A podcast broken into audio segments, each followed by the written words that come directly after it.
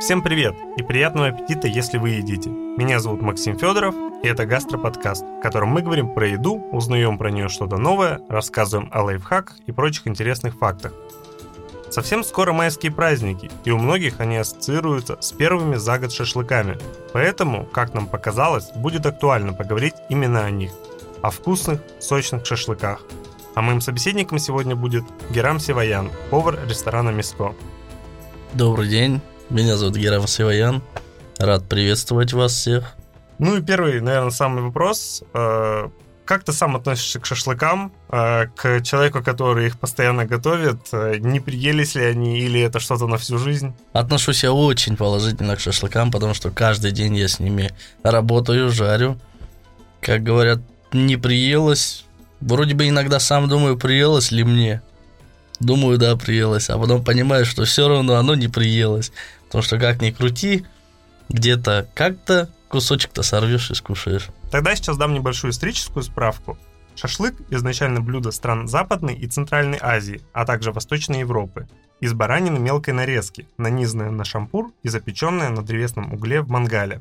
При этом возможно применение маринада от простейших специй – соль, черный перец, уксус – до сложных многокомпонентных составов, требующих особого приготовления – Позже название шашлык в русском языке распространилось на блюда из свинины, птицы, рыбы, овощей, грибов и многого другого.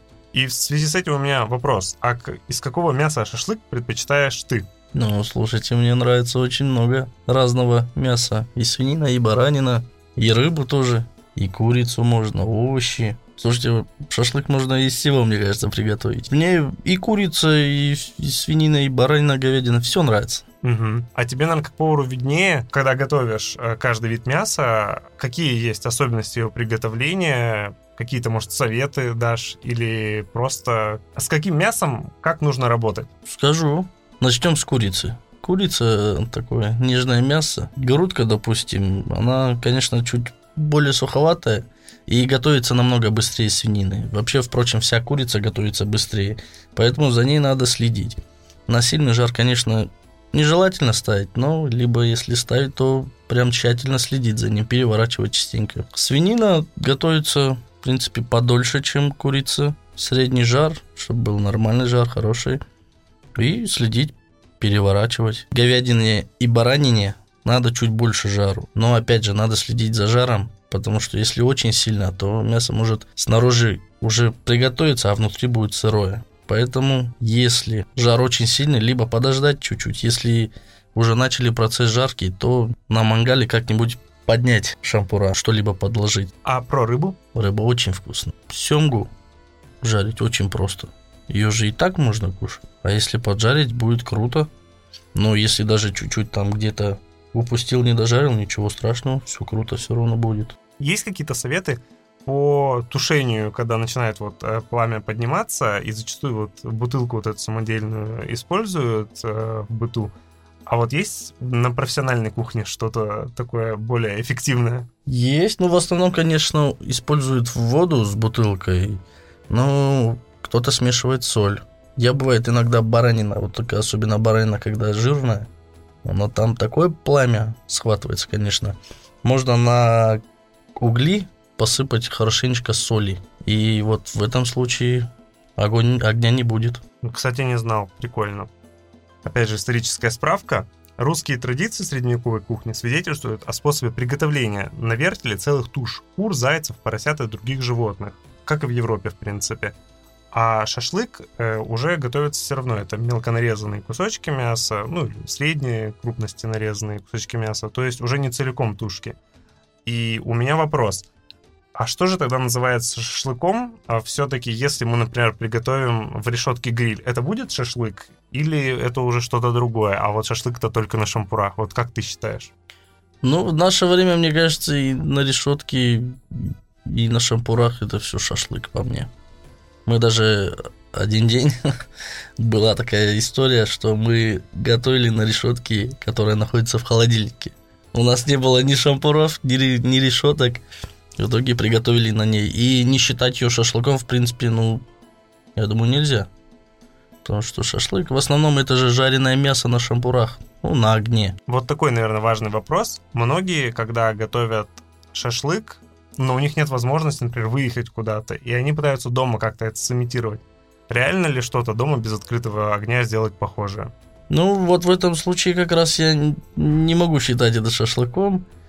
Вот что касаемо на огне готовить, да, а тут можно приравнить шашлыку и на решетке, и без решетки. А дома на сковороде, по мне, это жареное мясо. Вкусное, конечно, тоже, но вот шашлыком считать нельзя. Как у нас говорят, ездили на шашлыки. А дома-то, ну, как минимум не скажешь так. И теперь немного о разных видах шашлыка в других странах. Вообще зажаривание мяса на углях с помощью шампров или деревянных палочек распространено у всех народов мира в той или иной степени, как раз таки из-за простоты приготовления. Однако значительно различается по видам мяса, способам маринования и подаваемым соусом. В Армении употребляют харавац, в Греции сувлаки, в Японии якитори, а на Ближнем Востоке и Закавказье – кебаб, или, как его называют там, шиш-кебаб. Барбекю – это не только название блюда – но еще и традиция приглашать друзей и у себя во дворе устраивать некий аналог наших знакомых шашлыков.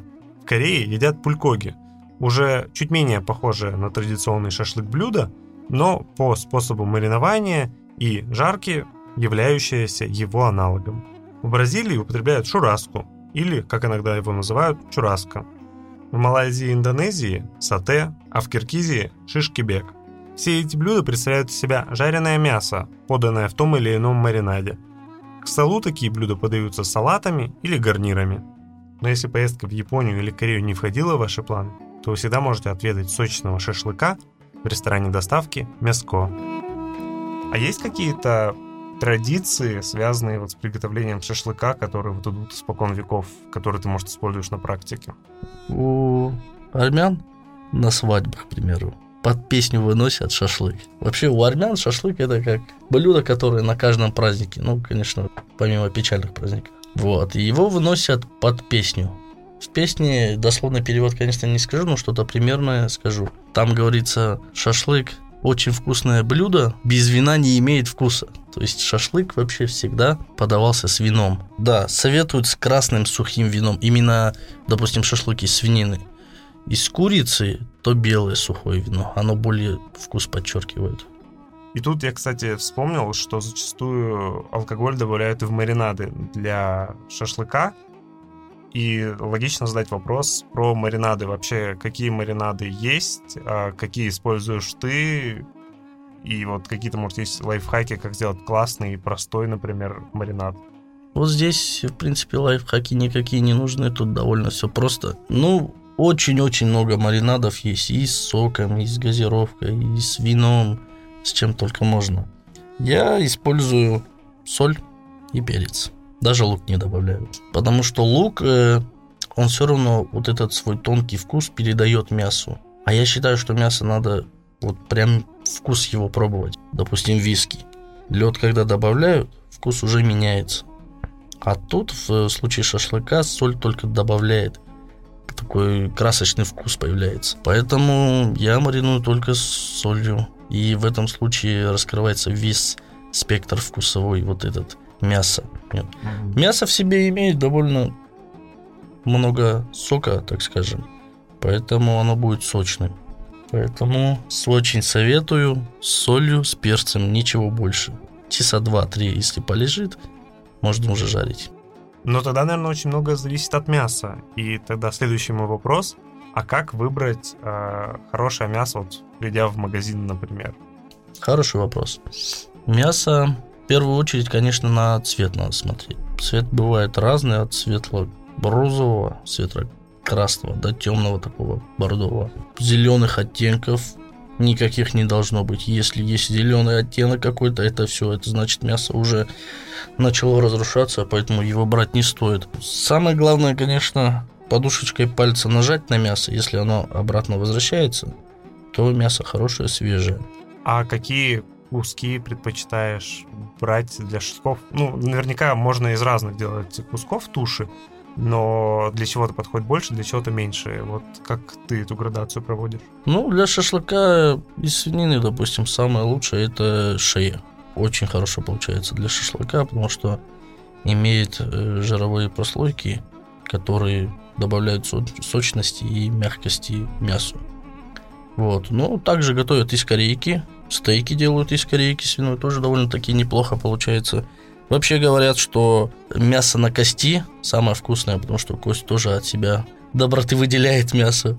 А такой вопрос, когда уже закупился мясом в магазине а, и замариновал его в соли перца, на какие его кусочки а, разделять лучше? Лучше делать мельче или, наоборот, больше куски? Вот сколько на стандартный шампур должно помещаться кусочков? Ну, тут, конечно, исходя какой мангал, какой шампур. Ну, я, допустим, сильно маленькие кусочки не делаю. Во-первых, они... Чем меньше кусок, тем меньше сока, влаги в нем. Поэтому в среднем кусочки, ну, сантиметра полтора, два толщиной. Ну, длиной там уже, наверное, сантиметров 6. Ну, это, конечно, это мое мнение. Но получается очень вкусно. Насколько близко можно располагать друг другу шашлык, потому что я видел случаи, когда люди прям плотником-плотником прям располагают шашлык друг к другу, а кто-то, наоборот, оставляет, ну, расстояние там по сантиметров 10-15. Вот что из этого правильнее? Ну, слушайте, у меня тоже это по настроению, так сказать. Когда места мало, то приходится как-то их плотничком.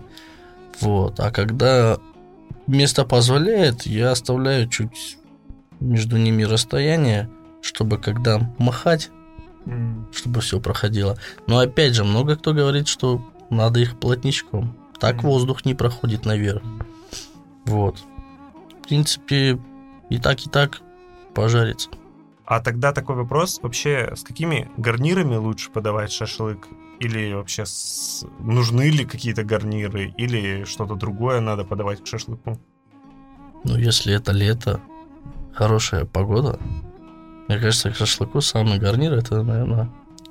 Если говорить серьезно, то с картошкой с салом это, наверное, ну, прям самый топ. А на этом у нас все. Надеюсь, вам было интересно узнать что-то новое и вкусное. Желаем всем удачных майских выходных и вкусных шашлыков. Это был мой портал. Меня зовут Максим Федоров, а у нас в гостях был Герам Сиваян. Очень рад был поприсутствовать, рассказать, может быть, чем-то мог помочь. Впереди у нас майские праздники. Всех поздравляю. Спасибо вам большое. Очень было приятно с вами пообщаться. Всем пока. Вкусно жить не запретишь. Всем пока.